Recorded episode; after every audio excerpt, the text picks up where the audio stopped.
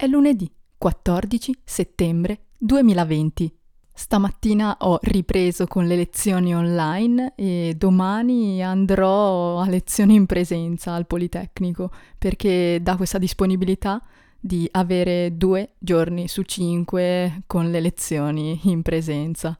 Per chi mi ha seguita nei mesi scorsi saprà che sono molto emozionata per questo avvenimento perché aspettavo, insomma, di ritornare all'università, di reinserirmi per bene. Ma in questi mesi questo non è avvenuto a causa di ciò che sappiamo e posso confermare nuovamente che le lezioni online eh, non hanno nulla a che vedere con le lezioni in presenza. Il paragone che faccio è ormai questo. È come se quando si vuole incontrare una persona lo si fa o attraverso una videochiamata oppure andando proprio fisicamente da quella persona, incontrandola nella vita reale. È proprio questa la differenza e c'è un abisso di differenza. Sembra no, che le lezioni online siano simili per uh, tutto quello che concerne, cioè riesci comunque a prendere appunti, a fare tutto ciò che faresti dal vivo ma non è esattamente così, c'è uno stress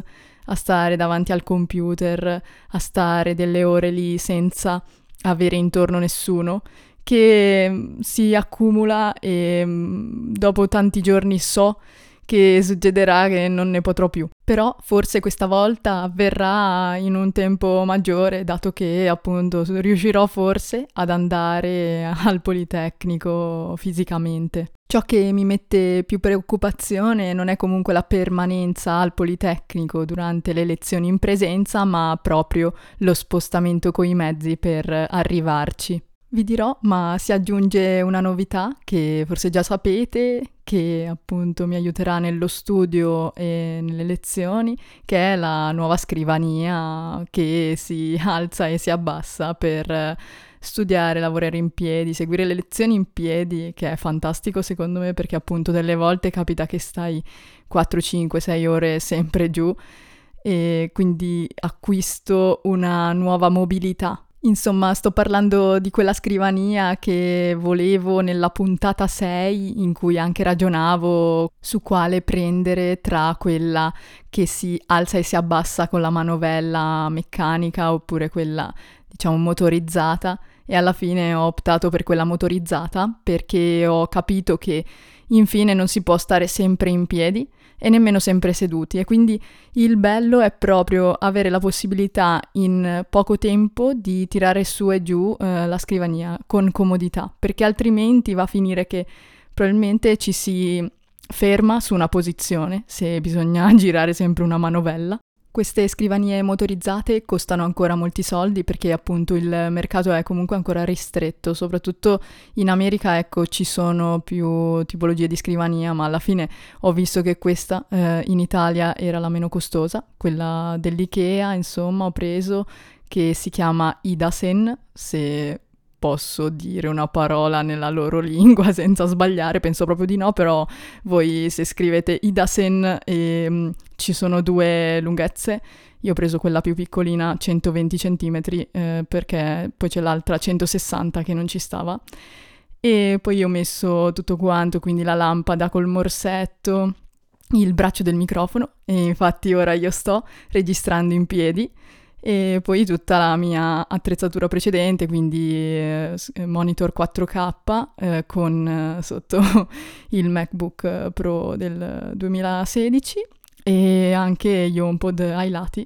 Quando registro vedo questo setup davanti ai miei occhi, più sotto di me c'è la tastiera, cioè sotto di me, sotto il microfono fluttuante c'è la tastiera con uh, il ditino sul pulsante R perché quando lo schiaccio insomma comincio a registrare, poi stoppo sempre da quel uh, pulsantino R che non è altro che la R della tastiera, sia chiaro e poi anche il Magic Mouse, un mouse molto molto criticato, ma io mi trovo bene perché, boh, avrò delle manine abbastanza piccole che non soffrono, no, della piattezza di questo mouse. Molto spesso si dice che non è abbastanza ergonomico. E poi vabbè, sul fattore della parola ergonomico, ergonomia, ci sarebbe da aprire un capitolo a parte, ma probabilmente lo faremo un'altra volta. Possiedo questa scrivania solamente dal 17 agosto, quindi di utilità, ergonomia, comodità e benefici di questa scrivania magari ne parleremo più avanti, ecco. Urca, mi sono già mangiata un terzo di puntata e ho solo chiacchierato e pensate non ho ancora finito di chiacchierare.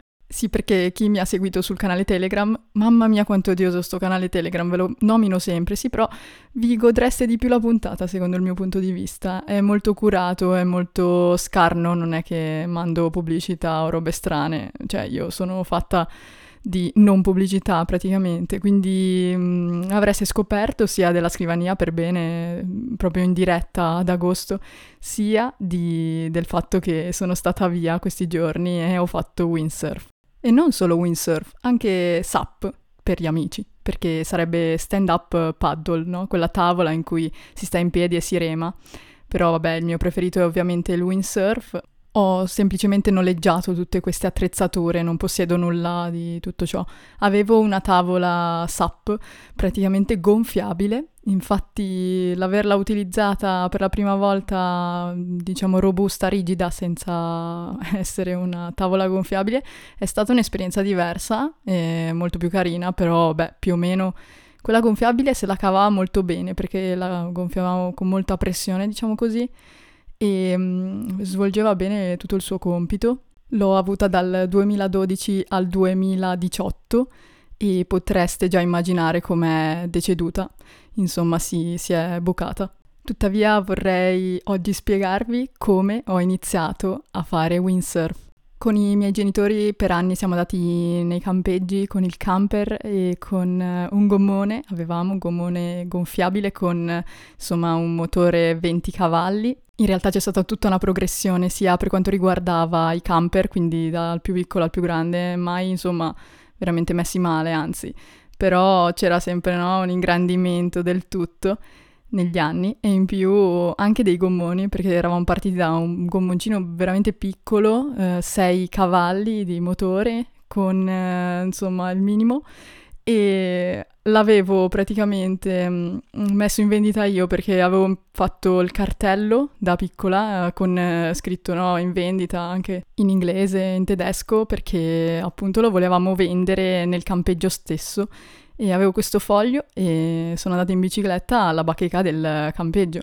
E non ho fatto neanche in tempo ad appendere quel cartello che alcuni, cioè due, due, due olandesi si sono avvicinati e mi hanno detto ah in vendita. E allora niente li ho portati indietro direttamente e lo vendemmo a loro. E fu molto divertente perché io comunque sapevo l'inglese scolastico ma ero molto timida non riuscivo a eh, parlare bene, mia mamma sapeva qualche parola in inglese, mio padre andava a gesti. Tutto questo crea una storia divertente che però è andata a buon fine. Dopo un fraintendimento e qualche, così, qualche cosa non capita tra di noi, siamo riusciti a vendere questo gommoncino a questi olandesi. Tra l'altro, eh, appunto, avevano eh, tre figli, quindi noi viaggiavamo abbastanza con questo gommoncino. Loro comunque erano abbastanza zavorrati, quindi così però sarà stato sicuramente un nuovo divertimento per loro. Ma io devo raccontare un'altra storia. Vabbè, insomma, dopo tutto questo, vari anni, siamo arrivati poi al gommone 4 metri con il motore 20 cavalli e un giorno eravamo appunto in Croazia, verso un po' più verso la parte, insomma, sud più che nord, perché di solito eravamo sempre in Istria, ma in quell'anno eravamo andati più giù e avevamo sempre tirato su il gommone, quindi non ormeggiato la notte, ecco, ma lo tiravamo su col carrellino e una notte eh, l'abbiamo messo sempre nello stesso posto, evidentemente qualcuno aveva curato e una mattina siamo andati giù e mio padre fa non c'è il motore e insomma avevano svitato il motore e l'avevano portato via. Voi direte che cavolo c'entra tutta sta storia con il windsurf? Ebbene sì, allora praticamente demoralizzati e veramente tristi, eh, siamo risaliti verso l'Istria e abbiamo fatto gli ultimi giorni di vacanza lì e mm, praticamente c'era questa scuola windsurf a Rovigno e ho iniziato a fare windsurf lì, ho fatto il corso di otto ore con uh, l'istruttore e avevo 11 anni e dopo quel corso non ho più fatto corsi, ho fatto solo noleggio, noleggio, noleggio un po' ogni anno e appunto la mia capacità non è che sia migliorata, però mi diverto molto quando lo faccio. E appunto mi servono anche solo due, tre volte all'anno per rinnovare i ricordi no, di questo sport. Perché quando ci risalgo su sento il vento, sento la vela, sento la fatica anche a volte, oppure comunque la bellezza di questo sport, di stare nel mare e da soli. E sto veramente, veramente bene.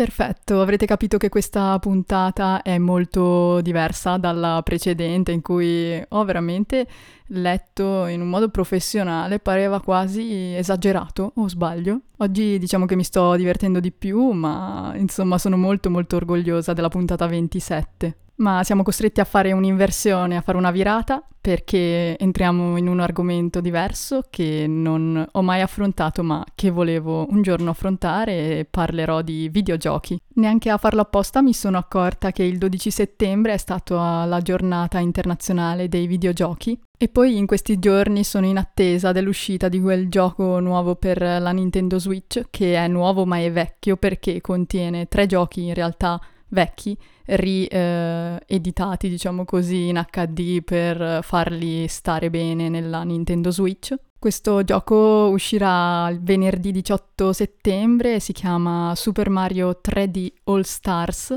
e contiene Super Mario 64, a cui veramente non ho mai giocato realmente perché era un po' precedente, insomma, al mio periodo in cui ho iniziato a usufruire di queste piattaforme.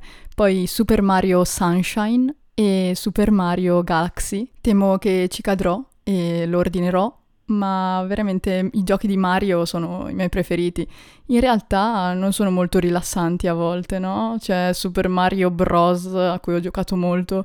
Nei livelli finali ti viene veramente l'attacco di panico quando stai per cadere, ti sta uccidendo qualcuno oppure stai per morire perché ci hai messo dav- davvero tanto impegno e c'erano dei pomeriggi, quando avevo ancora i pomeriggi, in cui mi mettevo là e veramente sudavo perché era faticoso. E qui ci attacchiamo facilmente a quello che devo dire ora, perché praticamente, vedete, c'è un impegno, ci vuole un impegno a giocare con i videogiochi. Come dicevo prima della pausa estiva, per esempio altri passatempi sono la lettura, che è attiva, e invece poi penso, non so, alle serie tv, che sono un'azione molto più passiva che anche se viste magari in inglese per uh, riuscire a esercitarsi, sono comunque qualcosa che uh, ci viene proposto senza che noi dobbiamo mettere niente. Invece i videogiochi proprio accendono il cervello. Ho trovato questo video su YouTube di Ali Abdal, Why Video Games Are Good For You, in cui questo ragazzo appunto ci spiega perché i videogiochi possono essere positivi per noi ed è divertente perché all'inizio dice che la sua massima motivazione a fare questo video è stata quella di giustificare un po' il fatto di perdere un po' di tempo su quelli. E non c'è dubbio che se si gioca troppe ore, si sta lì appiccicati a quegli schermi e si diviene un po' dipendenti non è positivo ma si sono condotti vari studi e si è provato che praticamente addirittura ci sono delle differenze nel giocare giochi 3D, giochi 2D e nessun gioco.